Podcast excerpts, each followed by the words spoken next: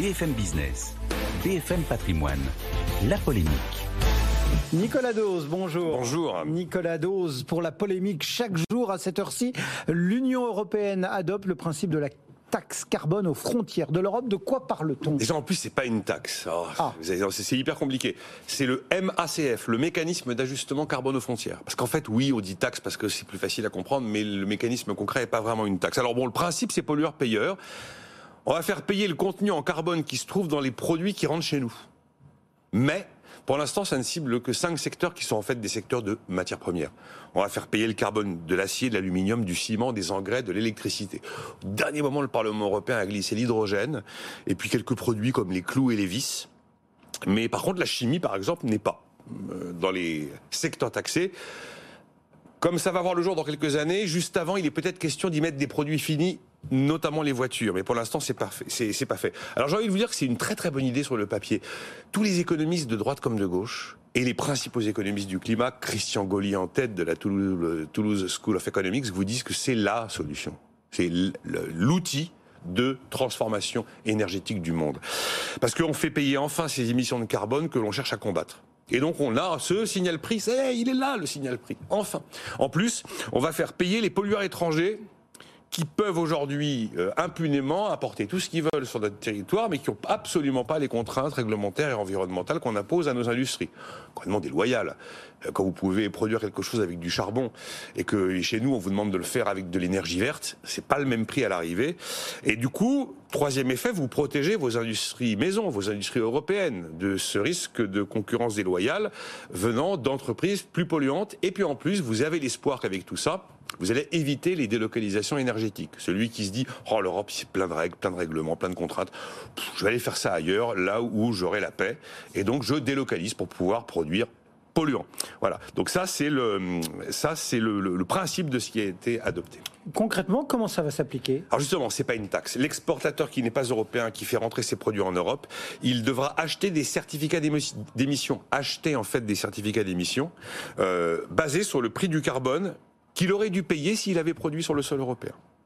L'exportateur européen qui vend en dehors de l'Europe, lui aussi doit acheter des quotas de CO2 euh, sur le marché européen du carbone, dans la mesure où ces produits Cette taxe, elle doit entrer en vigueur d'après ce qui pour l'instant a été décidé en 2026-2027. Il est prévu qu'elle rapporte 14 milliards d'euros. On pense qu'ensuite, effectivement, il y a un phénomène de redistribution vers l'ensemble des États membres du, du fruit de cette taxe.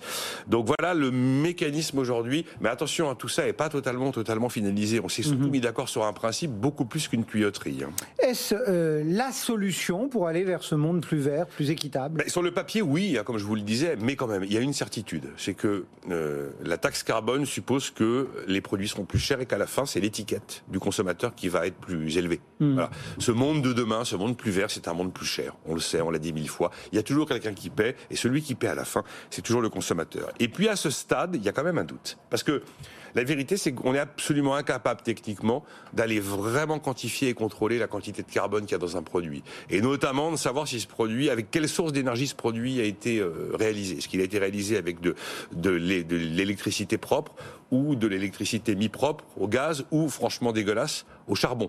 Donc, pour aller faire payer quelque chose, il faut pouvoir quantifier sur quoi on fait payer. Et aujourd'hui, la vérité est que l'on ne sait pas le faire. Euh, ce matin, Romain Rivaton rappelait même que le e-commerce venu d'Asie, on ne sait même pas lui prendre la TVA quand il arrive en France. Alors, si on ne sait pas faire ça, pour réussir à lui imposer le paiement de quelque chose sur Hmm. du carbone qui est inquantifiable, et puis les Européens Donc qui vendent... c'est une longue suite de bonnes intentions.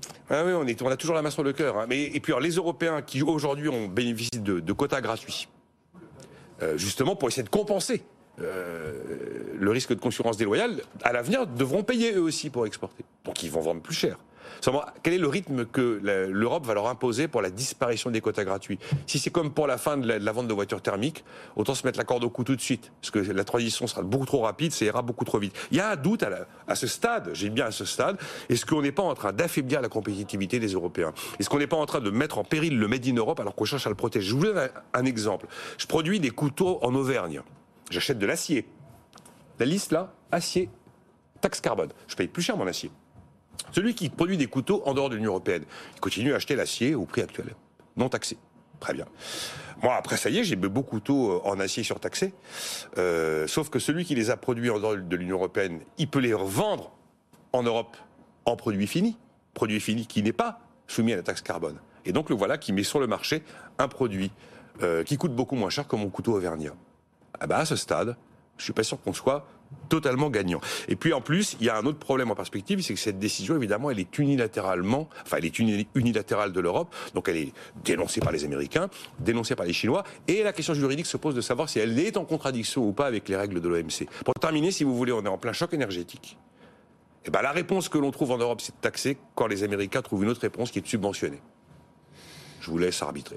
Nicolas Dose et l'arbitrage, non, la polémique du jour. Merci Nicolas.